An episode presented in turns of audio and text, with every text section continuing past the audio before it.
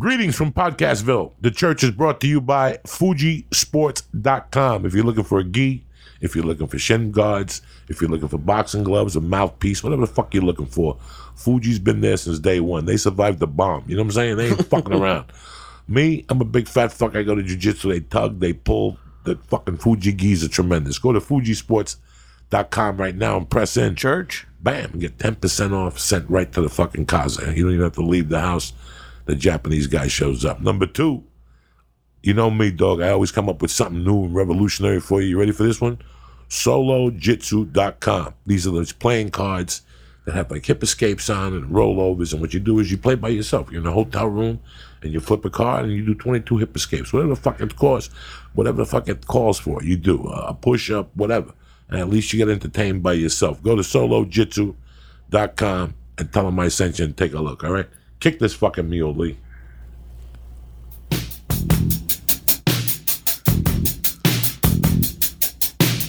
Oh shit. August 1st, you bad motherfuckers. The rent is due. Don't go planning shit. The rent is due, cocksuckers.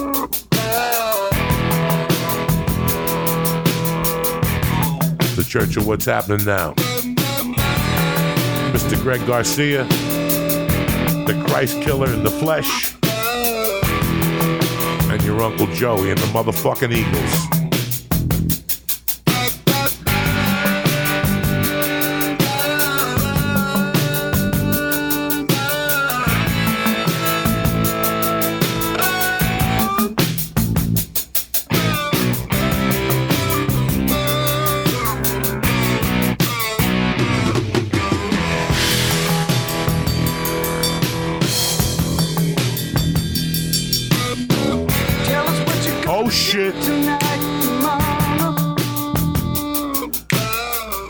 Happening, Mr. Garcia? How you doing, man? You know, I just forgot I even had that. You know who that is? No, I don't. I was sitting there trying to figure out who it His is. name is Hollywood Henderson. Oh, okay, yeah, yeah, yeah, yeah. Okay, and this motherfucker was the guy that invented cocaine. Like he, Oh my god! he, he fucking took it to the next level, like in the NFL. Wasn't Yeah. he on the on the Dolphins team? He was on the Cowboys. He was a linebacker on the Cowboys. what was that running back? and they did an ar- article on him in 1980 in Playboy. Mm-hmm. That was one of the best articles I've ever read in my life. And, I, and then Sergio Ortega, a guy from the church, found the Playboy at a uh, flea market and sent it to me. And next time I'll have it here for you. Just the first paragraph. Yeah. Because I was a rookie. It was 108 degrees, and I was in Thousand Oaks. Because the Dallas Cowboys. Yeah, in used to- Oxnard. Oxnard. They're still up there. They just started again, I Yeah, think. so he goes, I had twenty-three dollars, a half a gram of coke, and eight hits of acid. I mean, that's how the paragraph, something just crazy, you know. and then he goes on to go to Dallas and how he would come back to LA and hang out at the comedy store with Richard Pryor and the Pointer Sisters. And they would fucking freebase cocaine. And then he went nuts. But against the Dow, against the Denver Broncos in the playoffs, right before he went to play the Broncos, he Yeah. took a can of Orange Crush and he fucking crushed it. And he goes, I'm gonna fuck you motherfuckers up. And in the Super Bowl, he intercepted the ball and fucking scored a touchdown. So he was badass. Yeah. But he's snorting blow with three hands. This is the 70s. Nobody knows what to do with this fucking. The NFL's got him. The NBA had this guy, Marvin Bad News Barnes. They threw him out of the game once. He came out with a 45, wanted to shoot the ref. You know, this is when they was still fucking crazy. Back when sports were fun. Fucking crazy. Yeah. And this fucking nut is a great linebacker. You know, he's a great linebacker. His drug use is kind of coming out little by little. And then one day when they had the old coach, Tom Landry, the real old guy. Yeah, with the hat, sure. they were losing on national TV, and this motherfucker got a towel from his Drew Pearson had a towel company, and he put the towel company in front of his dick like it was it wasn't sexual or anything. Yeah. that's where you put your towels in if you're a quarterback. And he went like this with the towel. Number one. The next day, Tom Landry fired him, like fired him, knowing he was a coke fiend. Yeah. I mean. If you watch the footage today, as they're going into the locker rooms after a game and people are going, yeah, yeah, he's like yelling, party, where's the Colombians at and all this shit. This is nice. They're not ready for this shit. Guess who picks him up? Who do you think, what team picks him up? I don't know. Miami Dolphins. Okay. there you go. Perfect. He goes to Miami. I don't even know. I don't even know if he got to play. I don't fucking remember. But he's down there maybe a week, and he pat like he got caught for smoking pot. So now they can't find him. He's MIA, and they send the big guy from the uh, Oakland Raiders, that cow, the, the guy that, pow, bam. And- Romanowski? no, every year he has like his top dozen football players. Madden, Oh, okay. Yeah, yeah. Madden. They found they send Madden to interview him, and Madden's like, "We're here in a disco in Miami in the afternoon," and fucking Hollywood's like, "So what? I smoked a joint with a stewardess," and that was the end. That's it. Then he went off the deep end, but then he found Christ. And then he won the lottery in Texas for like eight million dollars, like the lotto. And I don't know if he's back or not. What a life. Yeah, Well, now when did you get that poster though? a friend of mine named Bob Linkus knew I was a fan of his, like his legendary, Yeah. and sent me this poster. I think he sent me the poster. He sent me two great books on him. You know, it was just fucking crazy. Seven Up didn't care that he was doing coke. They put it right. No, they put it right there. He's, he's a spokesman. That's why I just figured that Yeah. it was a Seven Up post. I, like I never even saw that before. Yeah. America's turning up Seven Up. yeah. What's up, dog? How you doing? Fresh, fresh. I like that new concept you have. So you have this show. They don't bother you, so you'll never go back to network television. I don't know, again. man. It's gonna be tough. Yeah, this new one that that they, they they yeah they just let you do what you want, which is cool. Which is cool. So, but if it sucks, then it's all, all on you. But it's it's uh it's been a good ride with this one. I did a network show about two years ago. I was only there for two days. Didn't bother me at all. I felt bad for the series regulars because it was CBS Yeah, and they were getting fucking tortured. Yeah. They'll have a lot of thoughts. I was sitting there and I mean, the writers and then some guy is making faces and then the director would tell him no. And there was just, and I'm watching this going, why does this even have to happen for us to make a dollar you know, and the, the, the something the writers wanted something to work, but the network didn't. And I'm sitting there going, "What the fuck?" And it was a popular show, got canceled. Now it really don't matter. I mean, at the time, but it's so much It's hard- you know what? fucking drama. It's hard enough to do one of those things every week without you know without having to be at war at the same time. You know, and protecting stuff and and what have you. But uh, there's a lot of places now I think where uh, they're being a little more hands off, letting like- you do your thing. With you, there's, they're very hands off. I mean, they, they, nobody bothered me on that fucking set at all. Maron was IF. Oh yeah, I bet he, he can do whatever he wants. They don't even that. show Yeah. up. No, they don't know, show up. Nobody shows up. Yeah. You know, when you get into, and I'll say it, I'm 55 years old. I think the worst I ever worked for was Fox. Yeah, They they just broke me. They really broke me early on. I shot five pilots for them. They just broke me. yeah, They just I couldn't. Uh, CBS has always been cool with me. NBC cool like a motherfucker. You know. yeah.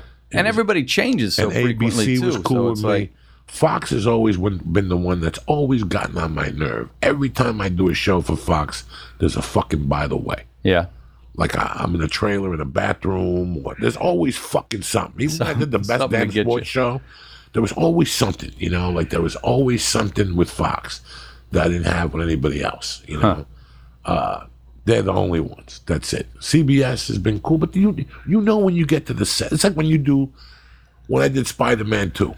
You know, you get people that open the door for you. yeah, They pay them scale to open the fucking door for you. And then you turn around and do a hundred dollar a day movie where ain't nobody doing dick for you. You know what I'm saying? they're saying? like Joey. We're also going to need you to open the door. yeah, you got to open the door. You got to put your own. Oh, did I tell you you have to bring your own clothes? You know those. I've done a thousand hundred dollar a day movies where Yeah. you're like, wow, I couldn't handle this. Yeah, run the kookaroo for us. I mean, You know, Spider Man. People would tell you, watch that cord. yeah, They, you know, Friday lobster tails on the grill. Come on, and all those people like eating salads. I'm taking lobster tails to go. Yeah. I was stealing lobster tails. I had more lobster tails in the room than red lobster. I was fucking. You think I'm kidding you? They had a grill. They had a 20 foot grill with four guys cooking fucking lobsters on Fridays on Spider Man. yeah. It's a different world. Now you can, they had the gallons of uh, palm Uh huh. in, nine, in 2003, it was five dollars for a little bottle of palm. It was Yeah. like thirty for a thing. I would go to Spider Man Two at first for breakfast. I would pour some, and I had a duffel bag, uh, best damn sports show duffel bag right there at Sony where we shot there. Yeah. I put the whole gallon of palm in the fucking bag and take it right to the thirty dollars. Yeah, you got to squirrel away. And then I'd smoke dope in the green room. Sony has a back section. that nobody knows about. It's like a little hotel. Uh huh. and they it looked like little barracks. And they put us back there for the overflow. They were out of trailers. And I loved it. They had a TV in it, they had a phone, you make long distance calls. This is 2003. Cell phones still banged out for the minute. I'm, I'm there like fucking Hey, you're Grant. catching up. Oh, I'm calling Europe. You know what I'm saying? I'm making calls, but every morning I get there and I would be lazy. I got so lazy on Spider Man 2 that I would just smoke dope in the barracks. And then I would pop my head up and I'd see the costume lady pushing the the wardrobe in, and right behind her I'd see Sam Raimi. And right before Sam Raimi would hit the building, I'd run out of the building and grab Sam and go, Excuse me, Mr. Raimi, I don't mean to bother you. Somebody keeps smoking marijuana. I'm a Christian. This shit has to stop. and he would walk in going, Let me get to the bottom of this. That's a good move. And then go back and drink your palm. Oh, Did, did you see what the budget was for that? for Spider Man? Yeah. Like, Two hundred million. yeah, they were throwing away money for no reason. Like they were those movies like that are fucking crazy. Once they get that big hit, I guess, then oh my god. It made them seven eighty three. So Oh yeah, no, no, they they dropped two to to, to make a ton of dough. The guy won uh, an Academy Award for the set designer for he he won an Academy Award for Star Wars.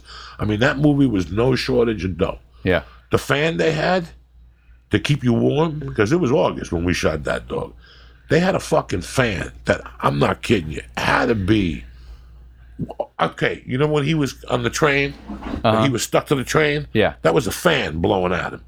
This fan was like a fucking airplane engine. Oh, they yeah. would tell you, get out of the way. People would fucking, things would go flying and shit.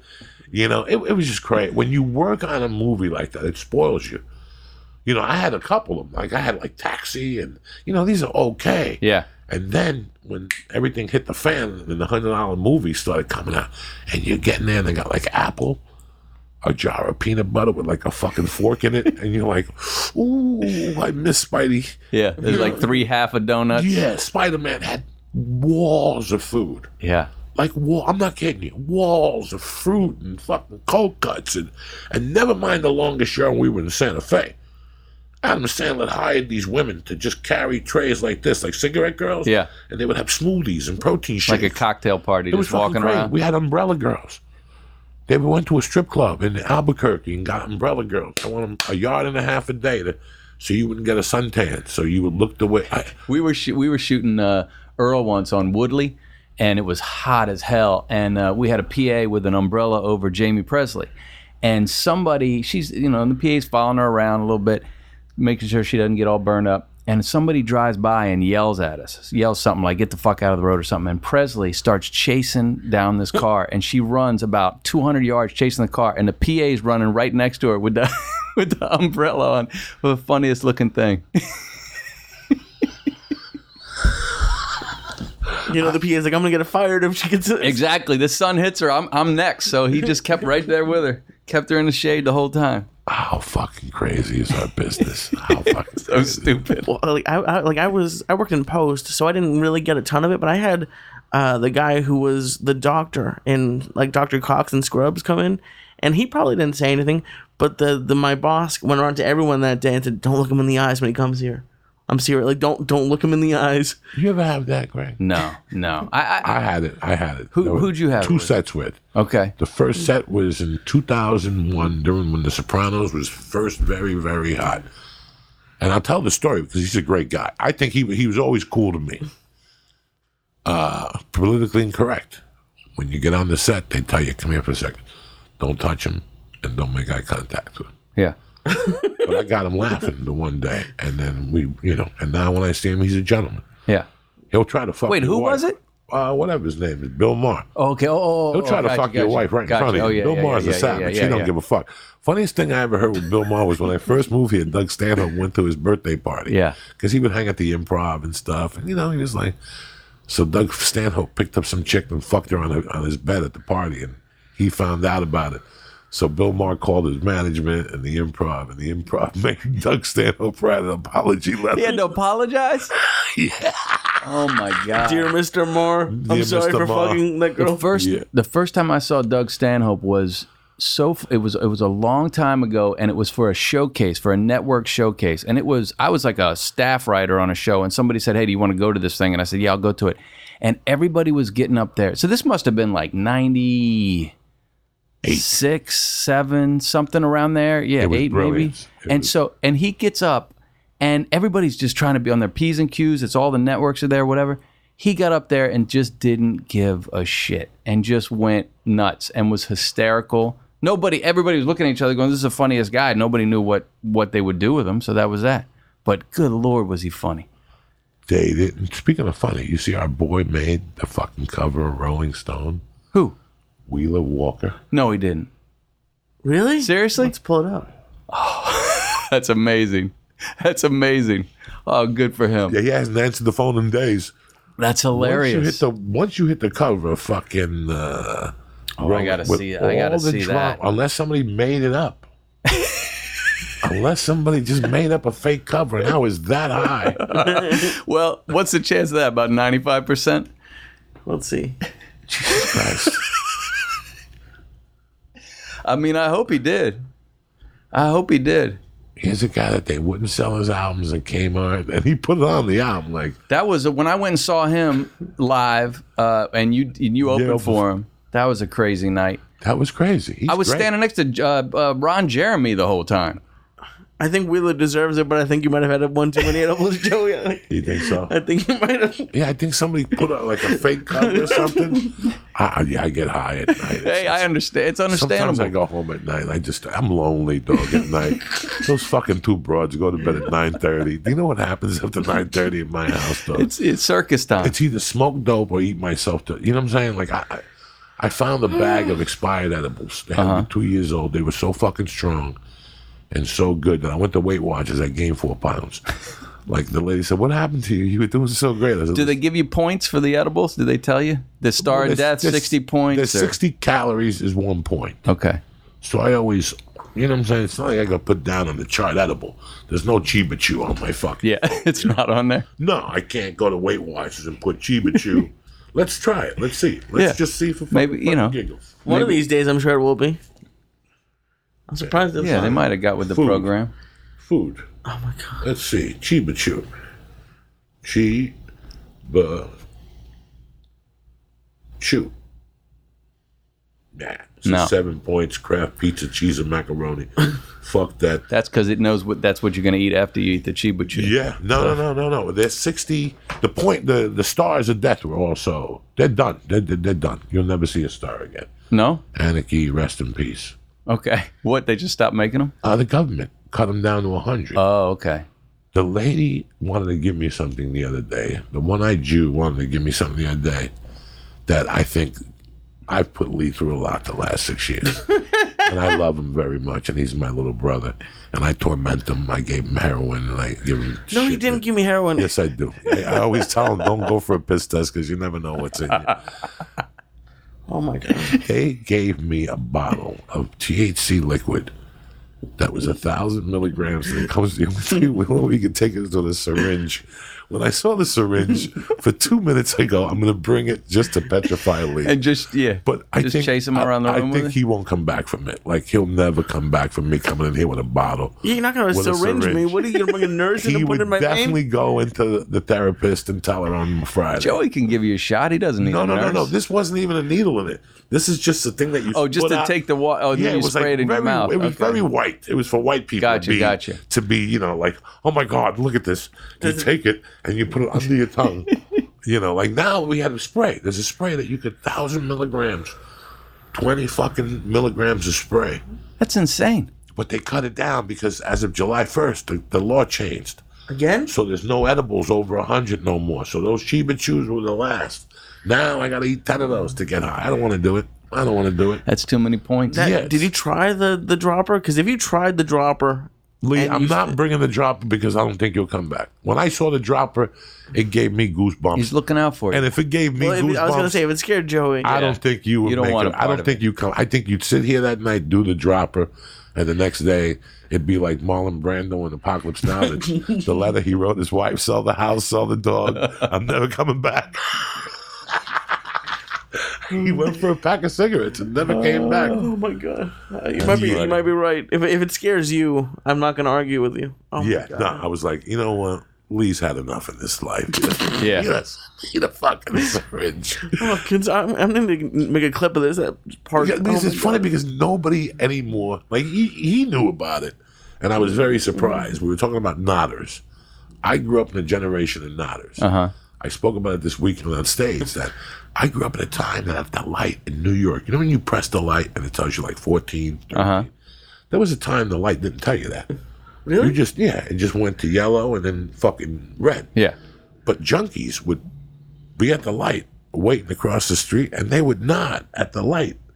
And then they would like go Miss down the to whole one, thing. Oh my God, they would go down to one knee and then get up. I mean, I grew up in a generation of nodders. And I was telling him that one time a guy nodded on a we got because Jersey City was where you got methadone. Uh huh. So when we get on the bus to go to high school, we get on the bus with nodders that took the bus. Like if you took methadone, they give you like a free bus pass. Yeah. So- yeah. Like last week you gave blood and they gave you a five dollar gift certificate to Yeah, A but that's- cookie. to a cookie and the soda and they give you five dollars. It's the same thing. When you go get the methadone, if you went down there, they give you like a bus pass and something else. And this guy was on methadone, sitting on the bus, already oh. gone. And he had a newspaper open. It was open, and he was drooling, and the drool was connected from his lip to the paper, Greg Garcia, and there was just a big circle. And this motherfucker was hitting. You know how buses are. you know? Yeah. His head's bopping all around. he wouldn't wake up. And we're throwing, in those days, we'd shoot spitballs at you. Like, if we got on that bus and you were on heroin, we would torment you. Me and my boys would torment you. These are his last five minutes of happiness in the whole life. we'd start throwing spitballs at you and shit. I go, I got this. And I blew a fart, like one of those yoo-hoo. Because in those days, I used to always have a butter roll and a yoo-hoo for breakfast, and that goes right to your fucking. There's no cereal, there's no oatmeal in Jersey. It's a butter roll and a yoo-hoo. Just bread and you. And I'll never forget. I blew a fart, and this guy was out, out. Like he was like this, and this is exactly what his eyes did. Greg Garcia. He was like this. And he went. like he just woke up and he he looked around. He's like, man, what the fuck is wrong with you guys? They got that shot like Pulp Fiction that they give to people when they're uh, when they're uh, too too high on heroin Anna- when they're going. Right. If they run out of that shot, you could probably bottle your farts. What do you mean? Bottle your farts. Get it to the the the, uh, the, the, the, the the paramedics. Because the whole smelling salt industry is Exactly. done. It's so fucking funny. I have a friend who was a junkie. a dear friend. We still talk every day. He's my brother. He's my brother. I've known him since I was, and he went through a rough period. And whenever they would, so when he was my roommate, he was on heroin. I was just starting comedy in New York. And every, oh, his job was every Thursday he went to the park to move a few rocks, and they give him $140 in food stamps, and then he'd go to the city and cra- trade it in for heroin, you know, He wouldn't even trade it for cash. He would just direct it for heroin. directly for heroin for the food stamps. and they'd give him a bus pass. But I wait till he get on the heroin. I clip the bus pass every Thursday. I clip because I used to work in the city. So for me to go into the city, my friend's father drove the bus. But even if I had to be at work at ten, I was so poor that I would have to get the six o'clock bus because he would let me on for free. Uh-huh. Now I could sleep late, so I would clip his bus pass. And I remember he'd get high on heroin. He'd look at me, and goes, "I know you stole my bus pass and shit." I used to call him the pincushion at the time. He was my roommate, and he would get he would go clean from Sunday to Thursday, and then he'd pick up that hundred and forty dollars, and he'd get like a gram of coke and whatever you could. And was he sick from Sunday to Thursday, or He would sleep and he would Yeah. yell atrocities at me, and right. call me a loser, and tell me I'd never be a comic. And I loved him. I knew he what he was going through. So from time to time, I'd give him ten bucks and tell him to go fix and shit. Uh-huh. But once Thursday came, he would go into his grandmother's room and start fucking blasting. And I mean, when you went into that room Sunday, Greg Garcia, there was blood on the walls. You thought Sharon Tate had gotten killed from him missing the vein. Lord. Like, and he would have to spend his whole Monday wiping down the walls. I mean, he would lose like a gallon of blood every fucking weekend. So me and my buddies used to call him the pincushion. We'd see him walking back over the bridge, and we'd beep at him, "Get in the car, you fuck!" It was. Now he's clean and sober, like nothing happened. But he knows when people are lying. Like as soon as Prince's plane pulled over, he called me and he goes, "Prince got about a week left." I swear to my mother's grave. really? Yeah, he sees it. Like one time we went to do the Artie Lange show, and when we left, he goes, I don't know who the fuck he's kidding. He's high already. Yeah. And I'm like, no, he's not. he's been sober for years. But this dude's a been week there later, so, so long. he Yeah. tells. So it was funny. Yesterday, he calls me out of the blue, and I'm with the Mercy. I'm with my daughter watching the news, and I pick up the phone. I'm like, "What's up, George?" And he goes, "Look at these fucking idiots." Demi Lovato is going through a rough time at the hospital. She OD'd on the 24th. She's not going through a rough time. She's dope sick, you dumb motherfuckers. like he was arguing with the fucking Yeah. newspaper. Yeah. Like he just picks up shit. He'll tell me little things that, that I don't see. You know, you think you're like a man of the world. But man, he always picks shit off. Like he'll tell me this guy's eating pills. Yeah. This guy smells like heroin. Like, how do you know? I can smell it. I still smell that shit. He's like an airport dog. Oh my God, he's amazing. But he'll tell me when people, I can't tell. I can't tell when people, I know when people doing coke. 'cause Yeah. I did it for 30 fucking years. But I can't tell when somebody's doing like a pill or something like that. I can't tell. Yeah. Huh. Who gives a fuck? 'Cause you- I mean, it, it- we're in a weird town. Like Coke, I was blown away when I moved here. How much Coke was in LA? Like I, I'm sure there was somewhere in Boston, but I just I didn't hang around with those people. And everyone does Coke. Where did you here. see cocaine? Uh, the first party I went to here was someone I worked with, That's crazy. and it was it wasn't on a table. It wasn't anything like the Hollywood parties that you hear about. It was just that they were taking key bumps, is what they called. They had like Right they- in front of you? they went into another room, but they said that what they were gonna do, and uh, and and it's. I, I hear everyone talking about it. I've, I've I've never. That's one of the few things I apparently haven't done. But uh, they, they it's talked very openly about here, and that that's one that I don't hear about is heroin. I hear pills now. and I know that's a huge thing across America, but Because they're communities. Drugs are a community. Okay? Like I'd sit here for years and tell you I was a junkie for 27 years. I think in 27 years, three people approached me for heroin, and maybe two people approached me for meth. Yeah. because it's a community. You know, when I first moved here, and Josh Wolf will tell you, next time you talk to Josh, tell him to tell you about the heroin lesbians in the building. Okay. they were fucking hot. I mean, torture. The one's father invented uh, something. Yeah. So they got checks. At that time, we lived in a building. I slept on Josh's couch. He had the nine kids, Yeah. the fucking wife, and the You dog, and the brother. And then the building was crazy. We had a Jew upstairs that thought he was black, and he called himself White Lightning, and he sold weed. Then there was a Mexican guy on the third floor that sold coke. Then there was a publicist. Then there was a chick that had the best tits you ever seen in your life, but she had no chin. But she still sucked a tremendous dick. If you were coked out, you went over there and knocked on the door. But there was these. Then there was a chick that was a, a light porn actress that was phenomenal. She's from Canada. I just saw her in a movie with Eric Roberts recently. Fucking phenomenal. Lived in that building. Yeah. But there were these two chicks that lived in that building that were um, beautiful. 25, you know. I never hit, you know, hi, how you doing? I didn't know the whole story. Josh knew the whole story. Josh would talk to them. Josh is good looking. They would talk to Josh. Mm-hmm. And Josh would film me, and they wouldn't even take showers. Josh says they had body odor because they were heroin people that once your clogs fill up, you don't want to sweat because you don't want to sweat the heroin out. So when you eat chocolate, it activates the heroin again. I mean, Good lord. when then I got to meet them, and when they were telling me they always wore sunglasses, they didn't work, and they would just shoot heroin all day. But they were nodding. They would nod a little bit. They were both skinny. They were puking. Yeah. What a f- and that's when I learned that this community. Like any, they had thirty friends that would come over. They were all on heroin. Yeah. Yeah. Yeah. Like you know, They anybody stuck who, to their own. So you know no. anybody who does meth? no. Okay, they sell twenty nine thousand kilos of meth a year. Yeah. Somebody's got to be fucking doing it. Yeah. I don't do it. Now I'm not running in a meth crowd. I don't think. Yeah, it's it's so weird. Like who runs in these crowds? So that's why they're little like pills community. Yeah. I know a couple people. I know I have two friends that do massive amounts of blow, and they eat massive amounts of pills. And every once in a while, the guy calls me and he goes, "Joey, you're a comic. Do you know anybody?" And I know a few people. and I'll get them a hundred of this or a hundred of that. But the community and the price is like absurd Yeah. like absurd. Like I get sixty fucking Xanaxes. What do you call those anxiety one point two pills? They last me a year. I think I get them fucking fourteen dollars. Yeah. You know what my buddies pay for pills? Like thirteen dollars a fucking pill. That's crazy. It's a like, big business. What are those oxy? That thing that that fucking dude was eating. That we were talking about them. Rush Limbaugh. Oh, Oxycontin. Those things are fifty dollars a piece. I heard. Yeah. I don't know. I never knew. I knew one person who did oxycontins in my life. Can't get off that shit either.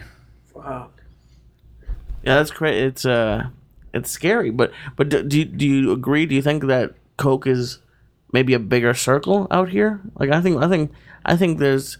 You walked outside. If you talk to people about coke, when I was growing up, it was you do coke, and now it's like oh yeah, it's Oh, fun. you watch? You watching Narcos at all?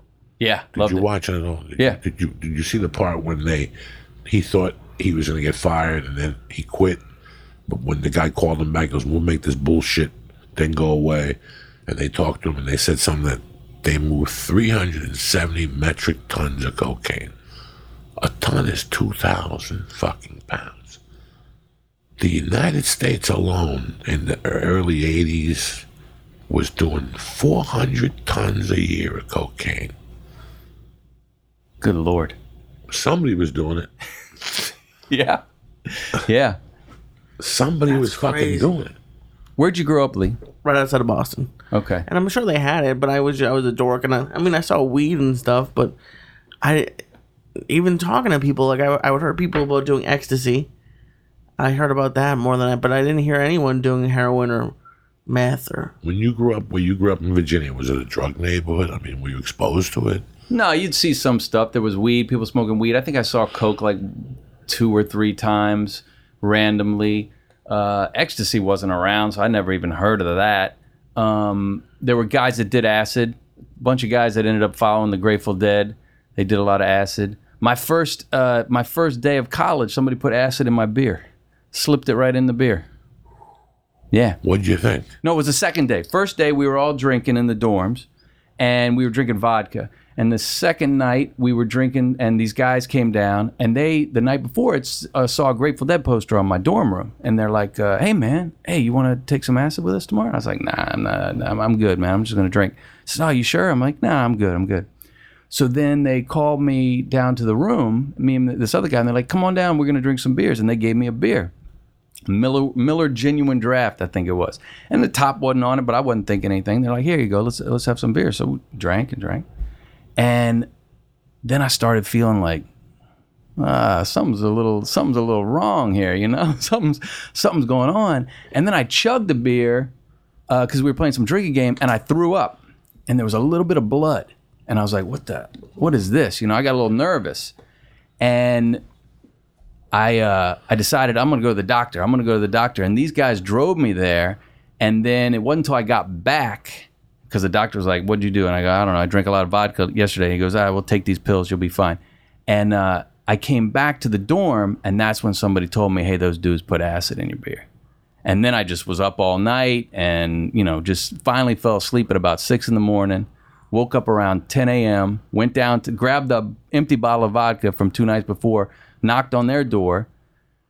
One guy's laying in bed. The other one is standing at the door. I said, "Did you fucking put acid in my beer?" He goes, "Yeah, man." He goes, "We thought you thought it was cool. You thought it would be." neat." And I hit him with the bottle and gave him about eight stitches in his chin. Blood started jumping out of his, you know, and they were all bigger than me. And then the guy in bed started to get up, and I, I told him to stay in the bed, so he did. And then, uh, then they came back to school, and I was pissed off at him, obviously, because you know what the hell. And uh, and they didn't get in any trouble in the school. They ended up turning themselves in because they thought I was going to turn them in. That turned crazy. And then the funny part, the the the ending to this was. I decided, you know what, I'm going to sue these dudes because they're, they're, they're, they're being assholes and they're, they're, they're flaunting it a little bit. I was still pissed off that they did it. And I'm, look, I'm 18 years old and I'm thinking, you know, I, I wouldn't do that today, but I'm like, hey, I'm 18, I'm going to do this. I sue them. I end up suing them for $6 million, right? Now, these guys don't have, I hit them with a lawsuit for $6 million. They don't have any money. And my lawyer is my soccer coach when I was a little kid, right? So we're talking about we're going to go to court with them and everything, and this was all happening over the summer. And uh, and a day before court, um, my soccer coach pulled me in and goes, "Listen, man, they've they've they've made an offer." You know, I'm thinking, "All right, cool. What's this? You know, what?" Do you, they said they've offered uh, seven thousand dollars. And I said, seven thousand. He goes, yeah, yeah, yeah, but I'll take my cut. You'll get about five grand. And uh, I go, but you were suing for six million. He goes, yeah, but they don't have it. And if you get up on that stand, you got to sit there in front of everybody and you got to talk about every single thing you've ever done. They're going to grill you. Your parents are going to hear anything you've done or your perjury. I said, take the seven thousand. Take the seven G's. it's fucking crazy how you, an attorney, could make you become like a fucking victim. And Yeah. It's sad. We live in this. That's the sad part of. But he was right too. It would have been blood from a stone. These these Yeah. they didn't have anything. You know, when I robbed that jewelry store when I was 18, it was the same thing. The guy made a smart move. When I disappeared, the cops were looking for me. The guy was a little connected. They told him, they said, listen, if you arrest him, what's he going to do? Pay your restitution? I go in front of a judge and go, I only make $10 a month. Yeah. That means you get a dollar a month for life. By the time you get your money back, so he paid the cops to look the other way. And he got the insurance in 30 days. There you go. Because if you get arrested, then you got to get restitution. The guy was like, "What am I going to arrest?" Yeah, I didn't want to chase these guys down the rest. Of, the funny one other thing was they said uh, when we hit them with the lawsuit, they said to my uh, my lawyer, they said, uh, "Hey, we're going to countersue you because your client, you know, hit our client in the chin with a bottle, and he got eight stitches in his chin, so we're going to sue you right back." And my lawyer quickly said, "Well, yeah, my client was on acid. I mean, he's not." He's not responsible for whatever the fuck he did. Quick thinking soccer teacher. Yeah, yeah, yeah, exactly. He was a good soccer coach and a good lawyer. So yeah, that all uh, that was a crazy little intro to college for sure. You know, it's so crazy. I was telling Lee that it's like my situation with my ex-wife.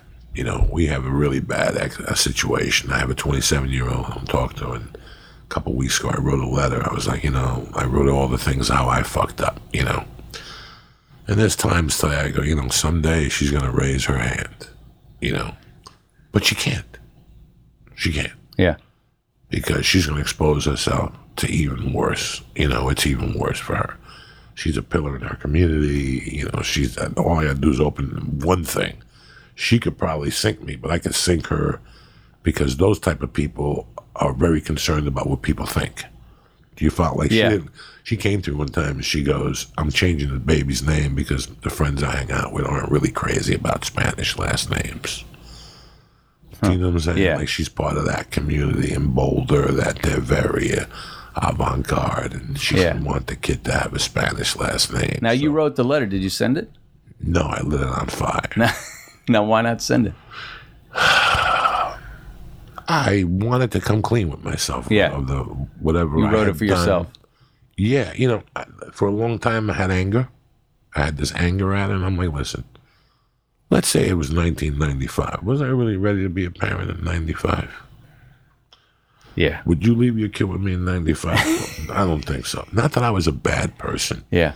I just wasn't ready. How old were you? 32. Yeah, I was 32 going on 16. I Yeah. was mentally fucking, you know, between the drugs and the deaths and the fucking damage I had been through, I was done, you know.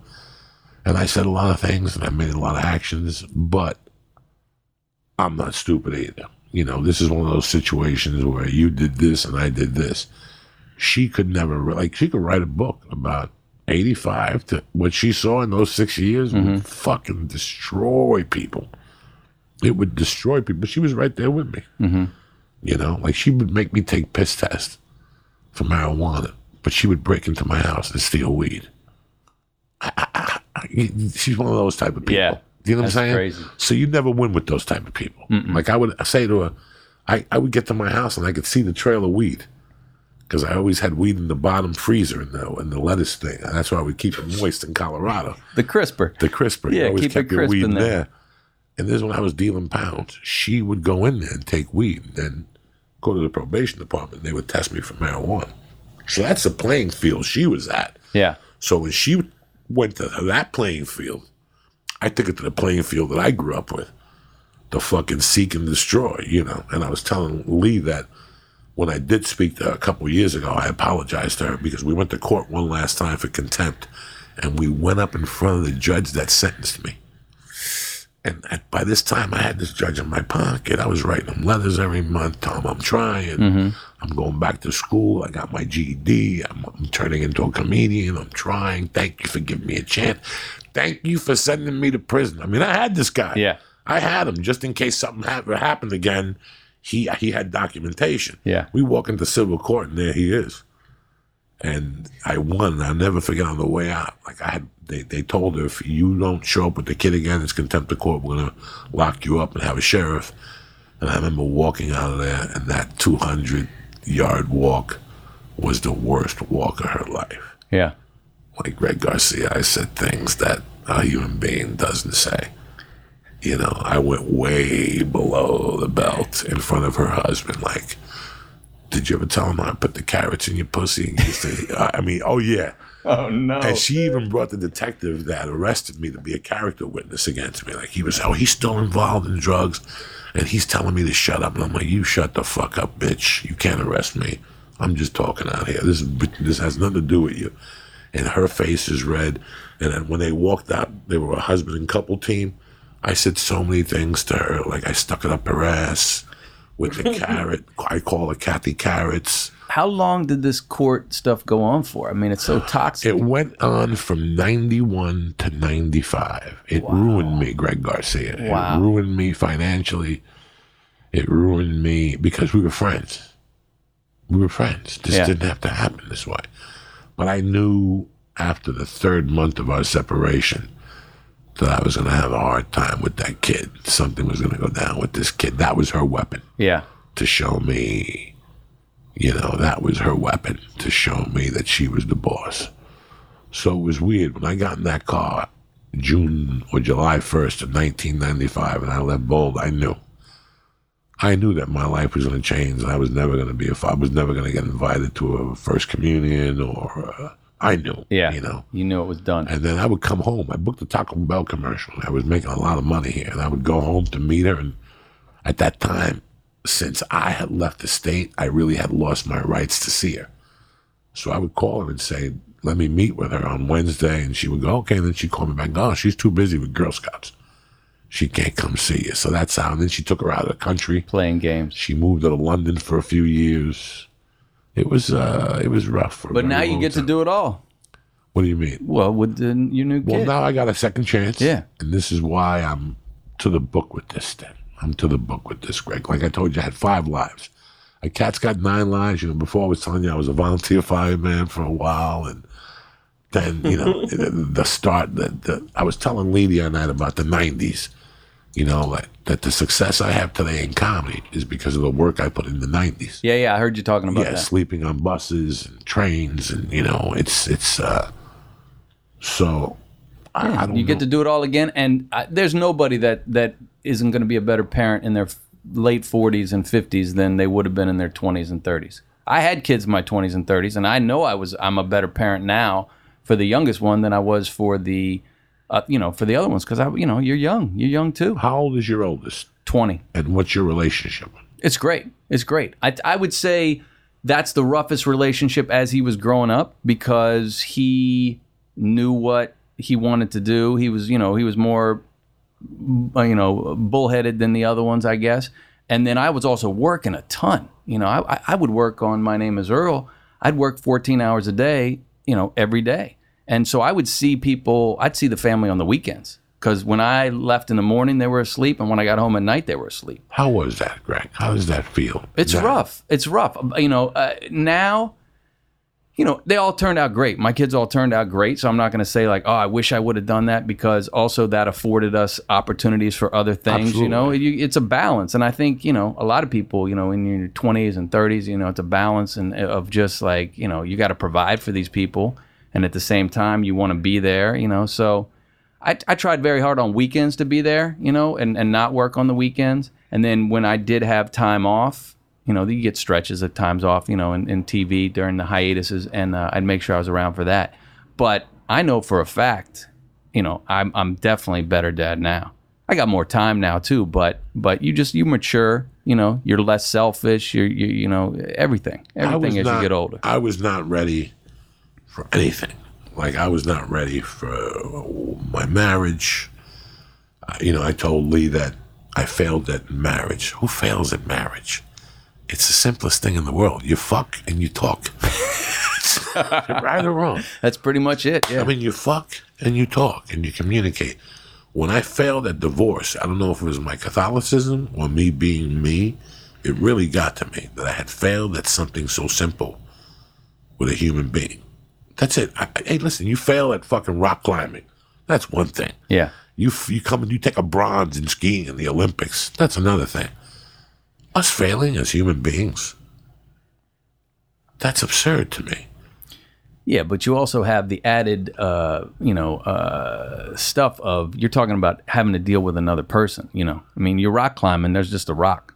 You know, you gotta to, to fail at a marriage. You know, it is a two way street. I mean, you know, there's a lot going on there. I wouldn't beat yourself up too much about that. No, there is, Greg, because no matter what happens throughout the arguing or whatever, there's got to be a point before before you uh, go to the court that I could turn at you and go, Greg, can I talk to you for a second?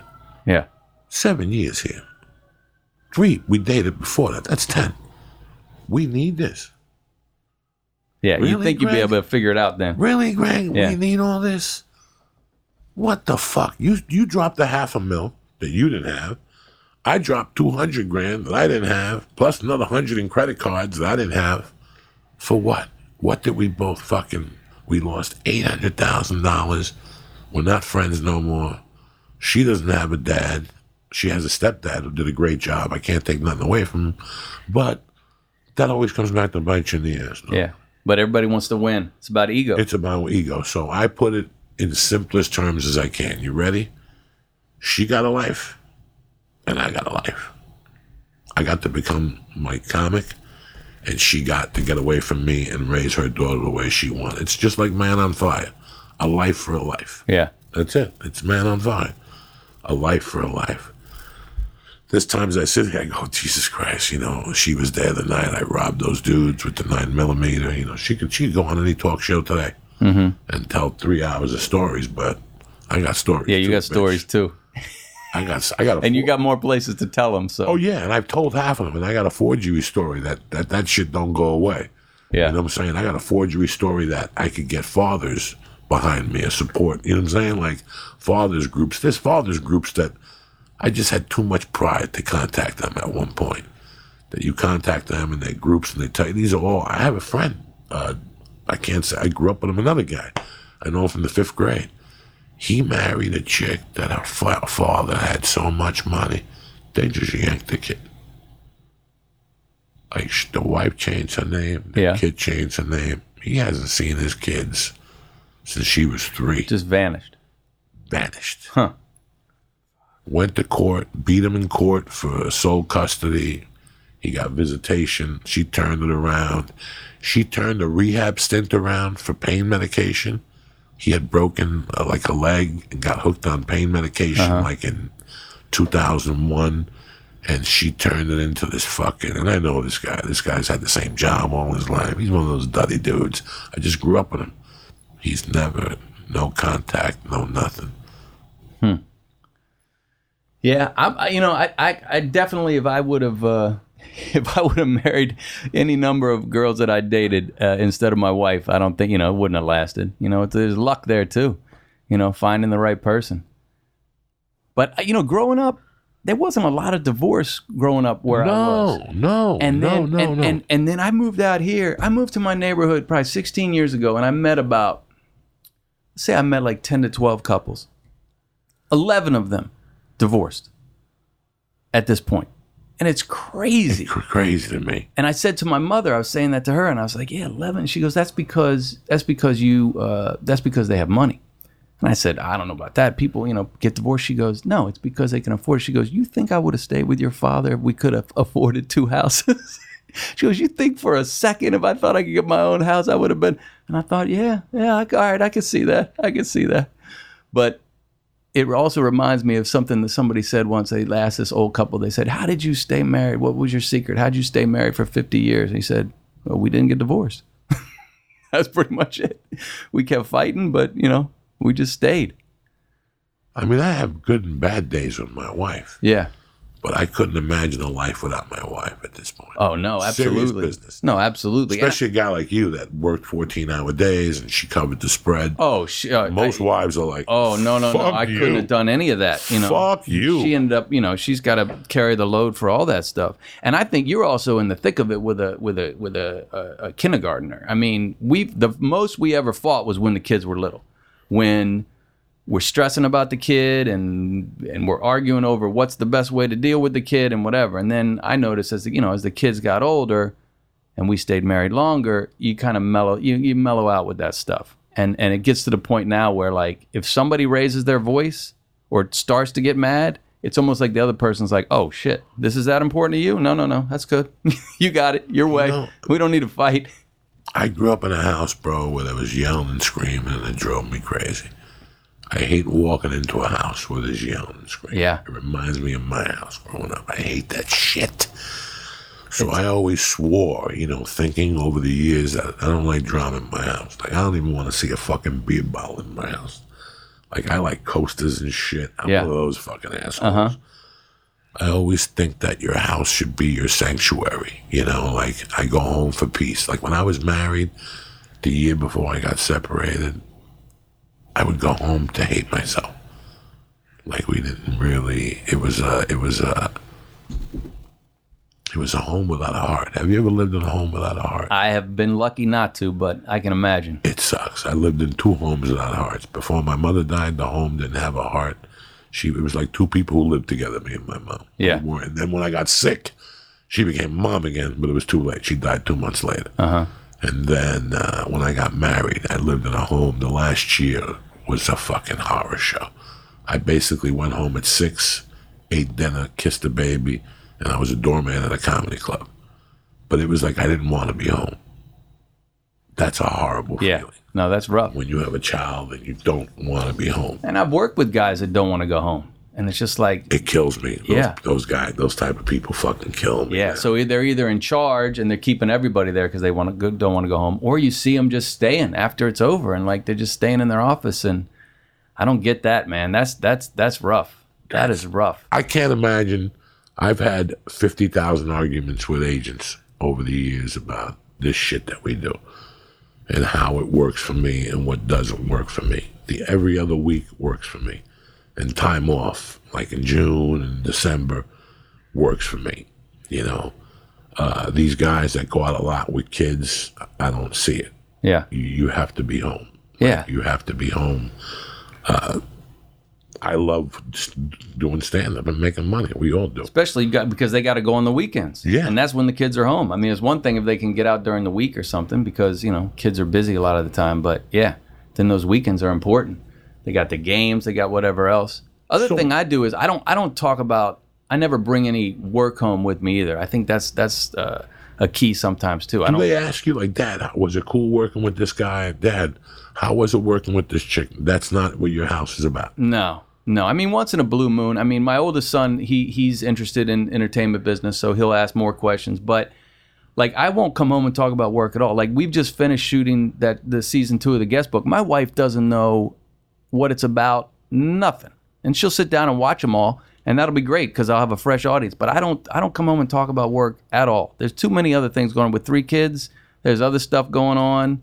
They don't need to hear about it, nor do they. They don't really care too much. Now, what's your typical year look like now? Well, now it's been pretty. It's been pretty relaxed now because with this new show, we do ten episodes at a time. I write all ten of them myself, so I just take my time to get those done, and then we shoot them for ten weeks, and then we edit them for you know about two months. It takes So how long does it take you to write the 10 episodes? Usually, it depends on the episode, but usually what I'll do is I'll have a pretty good idea. I'll let something something just like kind of marinate in my mind a little bit. I'll be thinking about it. I'm not even writing stuff down, but I'm just thinking about it for a while. Then I'll sit down. I can usually write a script in a day. But I sit down at 6:30 in the morning and I don't get up out of that chair except to go grab something to eat. Sometimes my wife comes in back of the house says, "Walk around a little bit." I won't get out of that chair until 4 in the morning and just write. And I'll just force myself to just keep going and going and going and going. And by the end of it, I got a first draft. And then next couple days, I'll kind of mess with it a little bit. and uh, and play with it a little bit. But it's that one day when I decide I'm going to write, I just write it on the calendar, and that's it. I just sit there and I just refuse to get up until it's done. That I could do two two hours of the shot Yeah, because of my back. I could do two hours, then I force myself to get up and walk. If not, I'll stay there all day. yeah. And that's not bueno either for me because I'll lose my fucking mind Yeah. behind those four walls. And you're not really on a, uh, but also you're not on a on a deadline necessarily, right? I mean, because you're you're writing, you're collecting all your stuff, but is somebody saying to you, "It's got, we got to get it by here, we got to have it then"? That would kill me. yeah, That would kill me because I'm not confident in my writing. So when I wake up the next day and I look at it, if I wrote two paragraphs, one paragraph always goes. Yeah. What the fuck is this shit?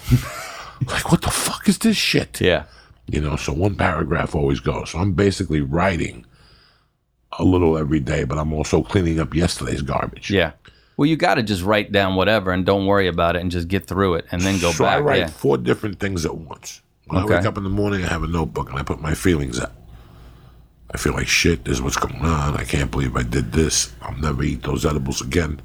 You know, you know, just spill whatever's on my mind. yeah, And then I have a notebook that I write to my daughter every couple days. So what's going on in my life? So if I die, I want her to know what the fuck I was thinking Yeah. at that time period. That's very important for children. So there's never any doubts. When my mother died, I left out a lot of doubts in my life. I don't want my daughter to have doubts. This is what it is Got in the it. Bible. And I'll wrap them up in rubber bands and leave it in a fucking safety deposit box or something Yeah. for mercy. And then on the iPad, I have jokes now. I really like the iPad that my wife got me. There's a writing app on there, and I have jokes in there. I have the book. Then I just have individual stories. yeah, Like this one I'm writing is about martial arts in America today. When I joined martial arts, it was a black dude that walked around with a Shinsu wooden sword. And if you giggled and shit, he'd hit you with the fucking sword. And you had to do push ups and you had to bring your karate teacher your report card. And if you didn't get good grades, you fucking, you were allowed to go in and do jumping jacks and sit ups, but you weren't allowed to learn. He would make you sit there and do fucking homework with your uniform on like a fucking dunce. you know? You can't do that today. yeah, I take my daughter to martial arts, and I had to tell the teacher a few times, "Yo, tell her to fucking knock it off. Tell her to stop doing somersaults. Tell her to stand at attention. Don't be scared. Yell at my fucking kid. yeah. That's why we're here. Yeah, that's why we're here for discipline. Yell at them. I don't. They look at me. Don't look at me. Look at him. He's the fucking boss of the hour. Yeah, You know. Uh, I got a little pissed last week for the first time. I got to be honest with you guys. She came home with a medal. And I go, what the fuck is the medal for? And she told me that there was a race, but she raced herself, so they gave her a fucking medal. So yesterday at karate, she couldn't do the punch combination. She started crying. Whenever we get home, she'd always get out of the car and she'd want to race. And then she'd say, I win, I win, I win, you know? I wanted to teach how to fucking lose sometimes. It's not all win. I play a card game with her. She's fucking good at it. She beats me every time. I got to cheat to beat her. I actually have to Yeah. cheat to beat her. And she gets pissed when I beat her, but I got to show her. You Yeah. know, you have to show you. they got to lose to get that to, to get that feeling in their stomach, so they want to win the next time. You know? So I was taking her to jujitsu, but there was one guy, and there was no other kids, and she was learning great stuff. But I wanted to see what her reaction would be to kids her age. You know what I'm saying? Mm-hmm. If I hire you to come over and, and beat Lee up, you're not going to beat Lee up. You're going to let Lee. If I give you 200 a day to come over and train Lee, you're going let Lee choke you and shit. Because the day you bitch slap Lee, he's going to come tell me you bitch slapped him, and that's the end of your 200 a day. yeah, No, I'll give you an extra yard for punching him in the fucking stomach. That's the school I come from. I want to see him at his worst. So when life fucking really, you know, when I went to karate, one day they kicked me in the stomach so hard that they knocked the air out of me. When you're a kid and you get the air oxygen knocked out of you, it's a script. oh yeah. You think you're dying? And I remember telling my mom, I'm not going back. And my mom goes, listen, you either get back in there right now or I'll punch you in the stomach 50 fucking times. You won't even, you won't get oxygen in that fucking stomach for 20 fucking years. You understand me? And she made me go back. In today's society, your parents aren't allowed to do that. Don't call the cops Yeah. if a parent sees you do that. Yeah. Yes, Yeah, my buddy was telling me a story about he just put his uh, hands on some kid's shoulders because the kid was acting crazy at the park, and he said, "Oh, oh, come on, buddy," and just they went nuts on him. Don't you touch my kid? Blah blah blah blah blah. My kid's fine, but you know, don't. And just you know, just just trying to move him, you know, out of the I way. I tell my wife because my wife is part of the white generation that she cares. And I tell my wife all the time, mind your fucking business.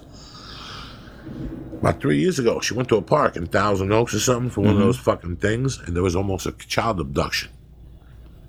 Ever tell you about that? I told you.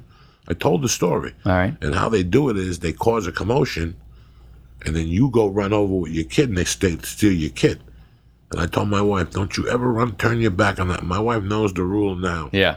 Don't ever turn your back on Mercy. I, I, listen, I don't give a fuck. I had to tell my wife about a month ago at a pool thing. Do me a favor. I'm not here to insult you. You know I love you and respect you. I make the cash in this house. Put that fucking phone away. Watch your kid. Don't turn into the Studio City parents. I've seen shit in this vicinity here Yeah. That'll make you fucking curdle. I've seen people bring their kids to swim class that'll allow, you know, like mommy and me, and they put the nanny in the pool with their kid Yeah. Nanny. while they sit there and fucking text and do whatever the fuck they do. Parents filled with tattoos and shit. what do you think this kid's gonna grow up to be? What are his chances? Yeah. So with me, I'm old school. You know what, man? I, I, I, I did some bad things growing up and I had some bad breaks, but I got myself out of it because of what I learned as a young man. What was instilled in me by my mother, and I and, I, and all those lessons I remember, dog. Oh, sure. I remember my mother going, "If you don't get back in that karate school, it's not going to be good for you in the casa. Yeah. It's going to be a long night for you in the casa. I'm going to beat you to like fucking." And I was Oh, like, I used to get spanked all the time. I would get hit with this metal ruler, and there was no doubt that I deserved every single one I got. And it made me think twice about doing some other stupid shit. It was it was the way to go. really is fucking crazy. It was the way how to much go. Time has changed, but I kind of got pissed at that. Like this Friday, they're doing two bunnies are getting married Yeah. at the camp. I got to go witness two bunnies getting married. You know, all that shit's cute and I like it. but there's a lot of shit that's going on today in the kid world that fucking doesn't doesn't cook for me, Greg Garcia. Yeah. Just uh, you're not doing nothing good for this kid. You're not doing him any fucking favors. No, I trust me, especially with my younger one. I see these other little kids he runs around with, and they run roughshod over their parents, and it's just like, what the fuck, man? How are you going to be talked to like that? It's like kids just saying no, uh, uh ain't doing it, you know. And it's like, what? What? That freaked me out as a kid because my parents weren't. Like I got spanked a few times, but that was the extent of it. But I, when I saw kids talk back to their parents and like yell at their parents, Oh shit! I almost died. yeah, First time, like first time I saw like a white kid in my neighborhood. White kids were notorious for yelling at their parents. I'm not doing it. I saw that shit and I was like, ooh, that's fucking stitches in my house. That's automatic fucking stitches. That talking back. Yeah. My mom used to give me this backhand. Like it was called un tapaboca. Just a backhand. Like Yeah. if I said something wrong from time to time, it was like effortless. She'd just give me like a bam. right, and my lip would bleed and shit a little bit. Like I got a thousand of those. yeah, I remember getting a beating once at a restaurant. And do you know my mom used to, the Cuban doctor we had, in the days, the Cuban doctor would make a house call. But my mom was in with him so much, he'd go, listen, there's no reason for me to come back. Here's a syringe and here's some penicillin. If you get sick, just give him a shot yourself. yeah, Bro, my mom was shot happy with that fucking thing. Every because I was a sickly fucking kid. Every time you sneeze, Oh, come here. And she would get me in like in a, uh, what's that when they hold your head like a, little guillotine? headlock, yeah. Because I would go, it's to hurt. It's to hurt. She would get me in a guillotine oh and fucking stab me with the needle. And I'd toughen up so I'd have a bruise halfway down. You know how many blood clots I had? All these people that died from blood clots. Go fuck yourself. I had so many blood clots. There was a time she gave me a needle. I couldn't walk for four fucking days because I would fight her. I oh. would fight them. I had this doctor called Orlando Del Valle that was a coke fiend. so he would come over to the house, he'd take my temperature, and he'd go, Jose Antonio, we're going to have to give you a shot. And I go, all right, let me think about it. And he loved it because he'd go out in the living room, have a couple drinks, yeah, do a couple bumps of coke and shit. And then he'd come back in and he'd give me a shot. I didn't know he was a cokehead until I got older, years later. He'd come and join. Don't move, I'm gonna give you a shot. and then when I after my mother died, he was my family doctor. I went to him for years, Orlando Del Valle. yeah, So I cut a deal with him. I would give him an eight ball every week if he gave me prescriptions for steroids with my friends. so he, all my friends had Anavar and Winstrol, and I would just bring him an eight ball.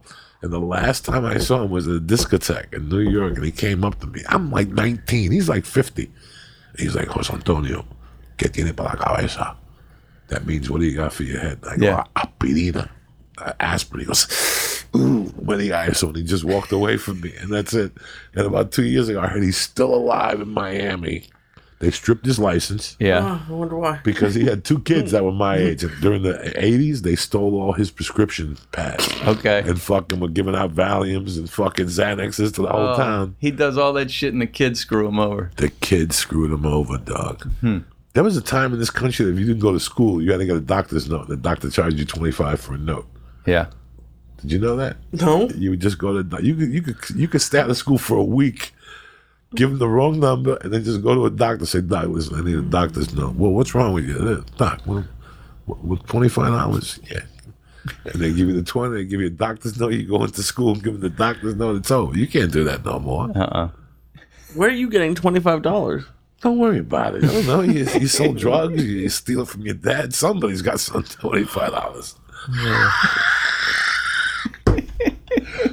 Greg Garcia, what else is happening? Oh man. So what do you do now to October? You just editing. Just editing, and then this show should come on in October, and uh, I gotta figure out what's next. It actually, you know, just thinking about some ideas, and uh, you know, that's I'm gonna chill out a little sorry. bit. I did not know about the Jimmy Buffett thing. Oh yeah, closed in about four months. It did not do as as uh, good as they expected, but it's going to go on a uh, national tour in 2019, and they think that's where they're really going to get the audiences. The New York audiences, the theater critics, they were not ready for a Jimmy Buffett musical, you know, uh, and you really need those really good reviews to get people to now come in Broadway. Jimmy? Did Jimmy Buffett ever show up? Was he? Oh yeah, yeah, yeah. He well, he would come.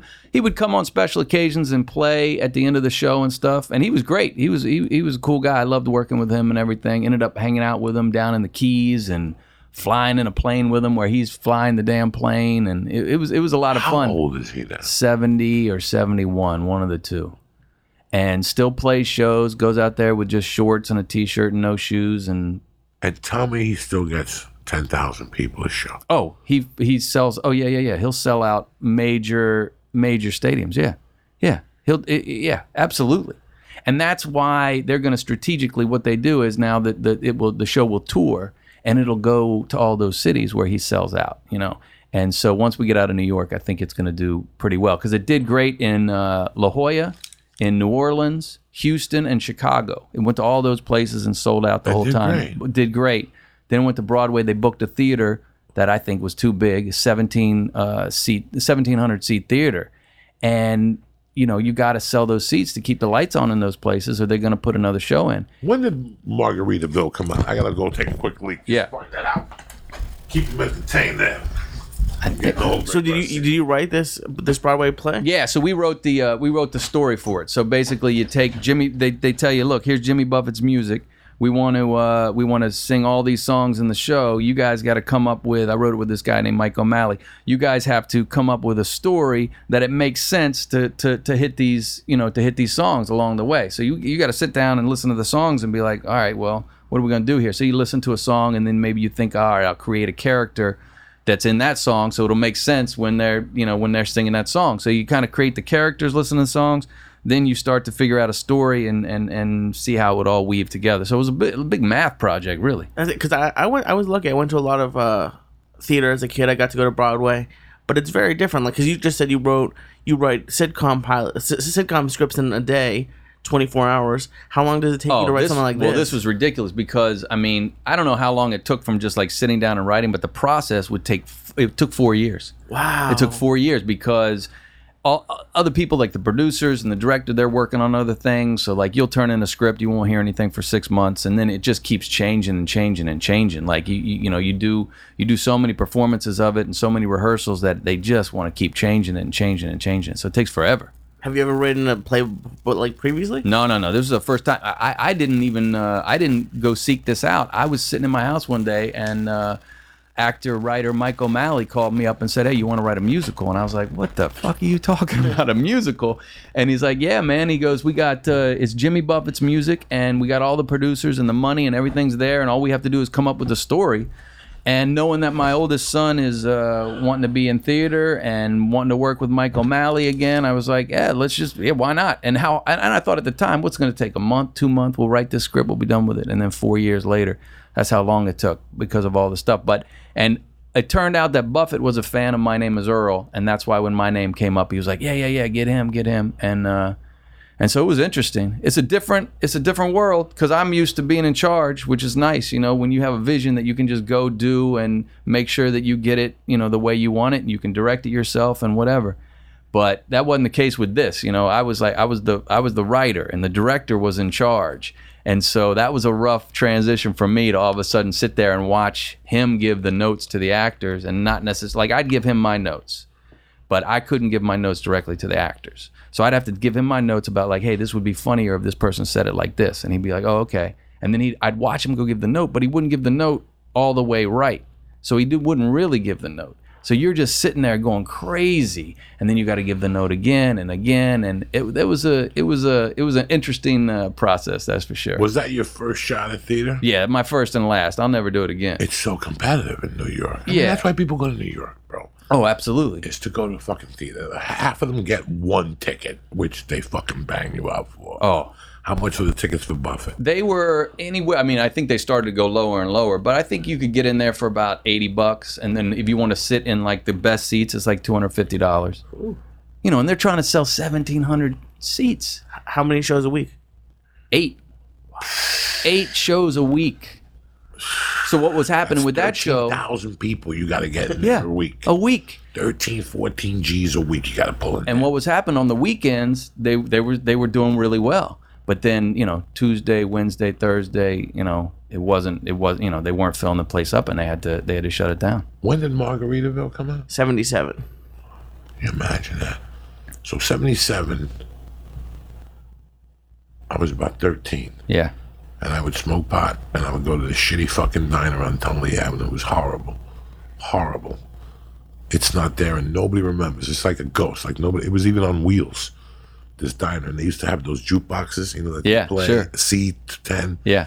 and we would listen to Margaritaville, and we would smoke pot and go in there. And when the waitress would come, we would laugh in the face, and then she would say, "I'll come back when you grow up," you know, that, that type of shit. Yeah, we'd all drive to the beach and listen to Jimmy Buffett. That was the craziest part because, um, you know, my friends back in Virginia, they're all big Jimmy Buffett fans, and my wife is a big Jimmy Buffett fan. And so they came to the shows. I flew everybody down to New Orleans, and they met, you know, Buffett and everything. That was the best part of the whole thing. Like, I don't, it, it works, it doesn't work, it doesn't matter to me. I just, you know, it was it was a whole experience, and to be able to live that with the people that you would listen to that music with, and all of a sudden they're just like, this is crazy. I'd be in my office writing working on stuff and I changed some of the lyrics to to make sense for the story. I had to change some of the lyrics. My wife would come in she'd be like, What are you doing? I'm like, I'm changing the lyrics to changes in latitude. And she's like, This is crazy. this is insane. So it was a trip. It was definitely I'm glad I did it. Not gonna do it again, but I'm glad I did it. You know what's so funny when you came in? Let me give a shout, shout out to Yeah, go. up with this. Uh, Cassius Morris, congratulations on your hundredth episode. One by one podcast, always there. Brandy Lynn, I love you. Dakota UTEP, Vinny Tokes, Tom Betts, Sin Quirin, killing them over there in Europe, man. Do you see his pictures? Oh my God. Yeah. Jesus Christ. And my man Wayne Woods. Don't forget, next Thursday, KC Improv, bitches. Thursday, Friday, Saturday. I'm going up against Rogan on Friday, so I won't see nobody there. But I'll see you motherfuckers Thursday and Saturday. And then, the, then at the end of the month, I'm in Huntsville, Alabama for one show. south. And then I go to fucking Nashville for four shows. So if you're in the area, stop in and say hello. You know, it's funny. I was at a pitch meeting, and, and people always, you know, well, this is a cross between Masters of the Universe and The Sopranos, and people. And I was sitting there going, nobody ever says this is a show about this and fucking raising hope, or this is a show of this and my name is Earl, because nobody does what you do, bro. Yeah, those shows both had, had they, they both had pretty specific. Uh, uh, you know, one guy, you know, what was one? One uh, guy got a serial pre- uh, serial killer pregnant and took her and uh, took the baby, and then yeah, the other guy had the list and everything. Those were pretty specific, uh, pretty specific uh, stories. So I, guess it'd be my, tough. my name is Earl caught me when you had the episode with Leguizamo on. That's when Oh, I became he a was fan. good. That was a real. Then you had Josh Wolf was hilarious running, Yeah. with a shirt on and shit. Running around in that I'm field. like, this motherfucker's crazy. but just, I re, I was telling Lee, I go, Lee, I can't find my name is Earl. Hulu. That's the only Hulu. place. Because it was on Netflix. and I used to watch it. I used to download them, Not they won't let you download them because they're NBC. Yeah. So I would have to fucking uh, watch them in hotel rooms. And after you came on last time, I go, let me watch this in the beginning. First of all, the people you got on that show. We got some good. We got some good guest stars. Oh my God. Number two, just he was great. He's great. Oh yeah, he's great. He's great. And I, you know, I always had a crush on Jaime Pressly. If you don't have a Jaime, crush on Jaime Pressly, Yeah, what's wrong real. with you? Exactly. She's- I haven't seen. I used to see at UFC fights. She would. Oh, that's be, right. She would She go to go to UFC those. fights with Joe and fucking yell Yeah, and scream. yeah, and yeah. I'd be sitting like ten feet from her, and I go, "Look at her. She's a fucking She animal." loved those things. She Yeah. would- and I'd seen her one night. I'm, I'm thinking this chick might take her shoes off and go in that octagon. Like she was into it. Yeah. She was that. And then she got pregnant, and then I Yeah. didn't see her anymore. She got pregnant and then she just had twins. She had more kids. She's on that show Mom on CBS. Yeah, she's on there. I know we talked about it last time, but we had Burt Reynolds on My Name is Earl. And when he was there, he signed, I have a Smokey and the Bandit Trans Am, you know, black with the gold eagle. You have the car. Uh, not, no, no, no. I have one of them. I have a car like that. Okay. But, you know, when I was eight years old, I saw that car and I said, I'm getting that car one day. So I have one like that. Not one that was in the movie, but one exactly like it. And so he, he, I drove it to set and he signed it by the uh, stick shift. And he signs to Greg, you're the real bandit, Burt Reynolds, right? So I, I've had that for 15 years, sitting in my garage. It's all careful. Took it to work about a month ago guy said, "Hey man, I'm gonna get this detail for you. I'm gonna take care of the whole thing." I said, "Look, look, look, look, look, look. That's a signature from Burt Reynolds. Tell the guy, don't touch that." He goes, "No, I got it. I got it. I got it. I got it. I got it back at the end of the day. It's barely there. The guy just scrubbed and looked like he scrubbed and scrubbed and scrubbed and tried to get it off. And so I'm I'm pissed, right? And I I never get mad, and I'm just like pissed because I've taken care of this thing for 15 years. I go to the guy, I go, man, what the hell? What the, what's going on? He goes, I, I, I talked to the guy. He said he just put a towel over it and he never touched it. And now I'm even more mad because I'm like, all right, look, look, come on. I, I can't. So I said, that guy has to show up tomorrow morning. I got to talk to him. So he comes in and I said, hey, man, come on. What's what's the deal? You put a towel on it? And he goes, he hu- hu- hung his head and he goes, look, man, uh, I messed up. I was on the outside. I had another guy on the inside. I looked in. He was doing it. I forgot to tell him. I screwed up. And then I was like, all right. Then I was like, fine. Like I wasn't mad anymore because I was like, all right, that's all. I, that- that's fine. People, I fucked up. People fuck up. What are you gonna do? I mean, there's nothing I can do about it. I'm not gonna, you know. But now at least I can sleep because that night I, w- I couldn't sleep. The towel. Someone put a towel on it. I was gonna say to him, hey, look, I got some moles on my back. Can I, can I, can I borrow your I'm gonna magic give you a towel? present that's gonna make that all go away. Yeah? Next time I see. you. All right. Well, I found out he's going to be. I'm gonna, I'm gonna track him down because he's going to be in town doing a Tarantino movie. The Brad Pitt and Leonardo DiCaprio and stuff. Burt's going to be in that, so I might have to track him down, get him to sign it again. I he was one guy that I expected something completely different, and I got something completely different. Yeah, Like he was dynamite. yeah, I expected just to not talk to him or whatever, and at the table read, he came right over and started talking, and I was like, okay. And then in the mornings, I you know I'm an old I'm a old I like to get up early. He's an old man. yeah, So he'd see me and walk over to me, and we'd talk. And from time to time, I'd be smoking a joint. He goes, "What are you doing?" Nothing. And he would smell it, and he goes, "I haven't smoked that shit in years." And I would just put it up, and he would hit it a little bit, and then he would walk away. yeah, Like he was just yeah. He was great on set. He'd just sit there and tell story after story after story. dog. Yeah, That's that's the one man show. I, Yeah. I have his one man show, by the way. That's Yeah. what I'm going to give you. okay, I have his one man show. I've never given it or shown it to anybody. He gave it to me as a present. all right. And it's Did he do it down in Florida? He did it in Vegas. Okay, Fucking him about him and meeting Jack Dempsey and um, just hours. But him going to an audition. What's the guy that he went to an audition? We were trying to figure it out when uh, what's his name? Ed Quinn was on here, an actor. And Okay. I told him that he went to an audition for Kazan. all right. and the guy that was in the hook in that movie showed up with a gun and pulled the gun on Kazan. Like he just has hours of those. Yeah, That when he got a, he got a call from Clint Eastwood one day, or Steve McQueen, and said, uh, "I'm picking you up. We're going out to Vegas." And he goes, "What are we going to Vegas for?" He goes, "Remember when we started? The director that fired us." he died, and I always told him I was gonna go piss in his fucking grave. Let's go piss on his fucking grave. then the, he did the thing that nobody ever did. He brought Dom DeLuise in Yeah. to the longest shot, and that was like for a guy like me, bro. That's like watching Lucy and Desi. Oh, yeah. you know they were old and they started telling stories. Oh, I bet. and it's uh, if you like all that shit, you know, Yeah. if you like all that shit. Yeah. I couldn't stop asking them questions. Well, it's I was I was uh, speaking of, about people bringing up your shows. I was just listening to Bert Kreischer's podcast, and he brought up the uh, pilot to Yes, Dear. Oh, really? Because I didn't I didn't I never watched the pilot, but it was I was thinking today like He was the pilot. no he No. was- he he said he auditioned for, but he said it was the best pilot he's seen for a sitcom, and I. I was because there's a lot of people like Seth MacFarlane has Fox, Lauren has NBC, uh, Chuck Lorre has CBS. You kind of have TBS. Like I remember going home in high school and it would be the King of Queens, which isn't you, but then Yes, Dear every like five days a week, and I, I Yeah. loved Yes, Dear. And I- then they put Earl, they put Earl on TBS. Yeah, TBS bought a lot of my shows after after after the fact. Yeah, yeah. Oh, that's cool that Bert Kreischer said that. I'm a big fan of Bert Kreischer. Yeah, yeah, yeah, yeah. No, you have some great shit, man. I mean, it's uh like I don't, I didn't like Breaking Bad. yeah, Didn't I, the characters didn't sell me? Sorry, he didn't sell me. yeah. I've done meth. That guy don't look like he does meth. you know what I'm saying? I've done coke. It was Wasn't too- real enough. It was. It, it, it felt like something. It, it, it was bought by people. Seriously, and I know I'm going to get a lot of backlash for this. I didn't enjoy it. I, you know, I, I didn't understand the hoopla. Sons of Anarchy.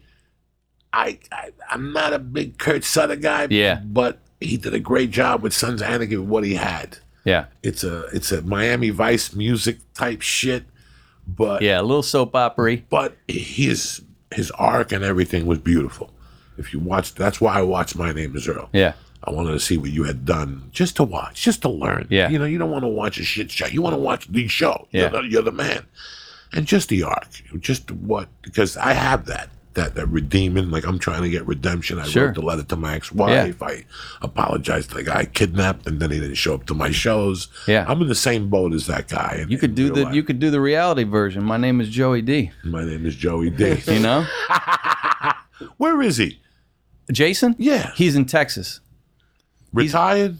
I think he's semi-retired. He, He- told his Scientologists to take a hike. Yeah, yeah, he's not he's not part of that anymore. He I think he's semi-retired. I was trying to get him to come out and do a um episode of the guest book and he couldn't make it work with his schedule cuz he had just done this photography book and he was uh he was doing a lot of book signings for that. Um but I hope to work with him again soon. You know, I I, I got to get in touch with him because um we had this uh remember that show Orange County Choppers? Yeah. All right. So at the time I was the mustache? yeah, with the mustache yeah, yelling at his kids cool, and yeah, stuff. yeah, Yeah, yeah. And I, I just had a kid and I was always up late at night with my kid and I'd watch that and that show Deadliest Catch. And I got into Orange County Choppers and I thought at, at one point I go, I want these guys to make a My Name is Earl motorcycle, you know? And so I looked into it. We talked to them and we all decided, all right, we're going to make this motorcycle and we're going to then auction it off for charity. So we went out, we went to their to their place and hung out and was in an episode of their show, and then they were an episode of our show, and they built this big chopper, this thing I can't even reach the handlebars on. it. It's this big giant chopper. So we auctioned it off for Make a Wish Foundation. Well, I bought it because I knew I was always going to buy the thing. So I bought it and I gave it to my uncle who lives in Virginia. So he's had it for about seven, eight years or something, and it's uh, it's a cool looking bike. But he was riding it the other day, and a bolt flew out the front tire, and he almost crashed. And he called me. Goes, "You got to take this thing. You got to get. You got to take this thing back. I don't. I don't want it around here. I'll ride it. I don't want to ride it." And I said, "All right, all right, all right." So I actually got to get in touch with Jason because I'm just going to see if Jason wants that thing because he likes motorcycles. I don't know what the hell I'd do with it. It'd have to be a piece of art just sitting in a, in a room somewhere. So I'm going to hopefully get in touch with him soon, and hopefully he takes this thing off my hands. You know, Greg, you're a breath of fresh, fresh air. It really is an honor always to work for you and just to be around you because Hollywood's such a sack of shit. It's rough, man, isn't it? And you're one of the only guys that's like the anti Hollywood, and you're really good at what you do. Oh, thanks. We had fun. We had fun on those episodes. Let me tell you something, bro. I don't even want to talk about it. All right. I don't want to talk about it. We won't even talk about it yet. su- Yeah. No. Oh no. my God. I haven't fun, told though. anybody. Yeah. You it know, was fun. You know, I signed like a confidentiality agreement Oh with my myself. God. I love it. because I can't wait for people to tune in. Yeah. We'll bring you back before they come Yeah, yeah, yeah. We'll them, talk about it. Yeah, we'll it's talk so about it, but- weird how you're the anti I went to, you know, I did a couple of episodes of I'm Dying up here. Yeah, Great okay. people, nice people. I had Yeah. a great time. But I went to the party and it was a mistake, Greg. Like, I don't do good at those I hate those things. and the other day, like I hate those things. Like I, I, I have, I have a lot of problems. I can't sit in a room with no windows. That's what happened to me on your set. Yeah, yeah, yeah, yeah. That's what happened. I wanted to apologize to you for my behavior. You don't have to worry When about it. When I go give blood, if I give blood in a room with no windows, I pass out. Yeah, If I could, if there's a window, I could. I don't get anxiety. At the comedy store, with my anxiety, when I walk up those stairs to the original room, it's definitely fine. It's like I'm gonna go get hung. yeah. But as long as I know that there's a path outside, I'm okay. Like I could never be one of those kids in that Thai cave, that little Yeah. dirty soccer coach that tried to take him down there and fuck him in the ass because that's what he did. Let's face it. Why take a bunch of little Chinese kids deep, deep, deep into a cave? He was going to fuck them and kill them. Don't tell me. I know a criminal when I see one. That guy's they got a lot of explaining to do. That little dirty Filipino, whatever the oh. fuck he was, Thai, whatever he was. Those people are filthy fucking animals. Don't you go to Thailand to fuck little boys and shit? I think that's the. I That's think where they go. They do have a reputation for Yeah, that. Yeah. That's what. That, and he was like the leader. He was like the fucking Sandusky. Oh, my God. Of the Philippines or Thai. I'm sorry, Filipino people. You know I love you, you're Catholics. I don't think You're not everyone goes to pedophile. Thailand for that. There's What's other that? things to do in there. What do you do in a fucking cave besides fuck people in the ass and leave them for dead? I think that's it. I That's don't it. Think, I don't think you go into a cave. they couldn't other even than that. fucking see it. He was planning on fucking them in the ass and Yeah. then leaving them. I know those Thai people. You think I'm kidding you? Case closed. I ain't no fucking swami, but I ain't no fucking uh, half a fag either. I know exactly how the fucking business works. I love you, Greg Garcia. oh Jesus. Banned from Thank you. Thailand now. Thank you for all the shows and thank you for everything. Thank You're, uh, man. you are Always a blast to talk to you. The anti Hollywood. But I want you to think about that today on the drive home. Why else would that coach take those kids into that fucking cave if he wasn't planning on fucking them and killing them? All right. The last guy that took people in a cave was fucking the Iceman. Remember the Iceman that killed a bunch of people for the mafia? No, he took those? in a cave. He had a cave in Pennsylvania, and he would take you in the cave, film it, and uh, let the rats get to you, cut you, and let the rats eat at you, and then film it. And then when you, like, let's say he tells a particular story about a guy that his daughter got raped by some. Uh, he told two stories where somebody's daughter got raped, and he went and took the one guy and fed him to rats. The other guy he posted to a tree in Florida and sliced his skin off with a razor blade, threw it into the water, rubbed him down with kosher salt, nice and dewy, and then threw him into the ocean when he saw the sharks. He took the guy's own skin to lure the sharks. You got to read the book. Good lord. So he would slice inches off his belly and throw it into the water to, to feed the so the sharks came. And then once the guy was nice and cut up, he just untied him, threw him in, oh and he put it all on tape. And then he, Greg, what'd you give me? Seventy five thousand. There's your proof. And he'd give the guy the tape with the rats eating the fucking guy who raped your daughter. Nothing good happens in a cave. Nothing. I'm telling you, uh-uh. nothing. what are you going to show me in a cave? And then they had to go underwater and canals. Oh, he was going to fuck those kids good. he was going to shish kebab those motherfuckers. I love you, motherfuckers. Have a great weekend. Greg Garcia, thank you. Don't forget anything by Greg Garcia is fucking gold. Yes, dear. Raising fucking My Name is Earl and now the guest book. Have a great weekend. Stay black. We'll be back Monday, the 6th, ready to rock. Kick this fucking Mule Lee.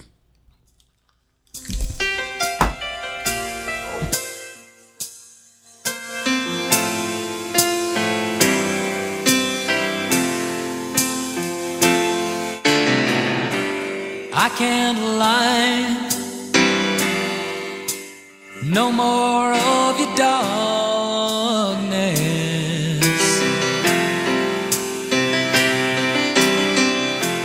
All my pictures seem to fade to black and white.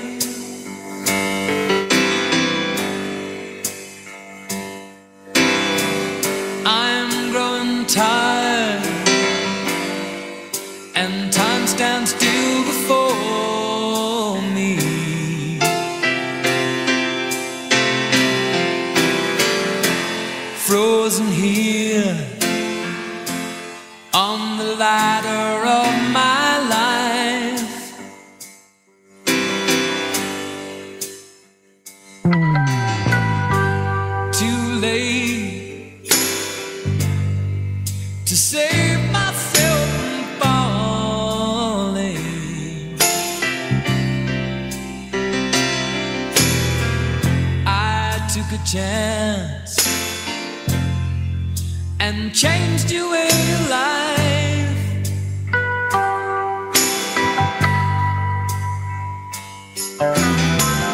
But you misread my meaning.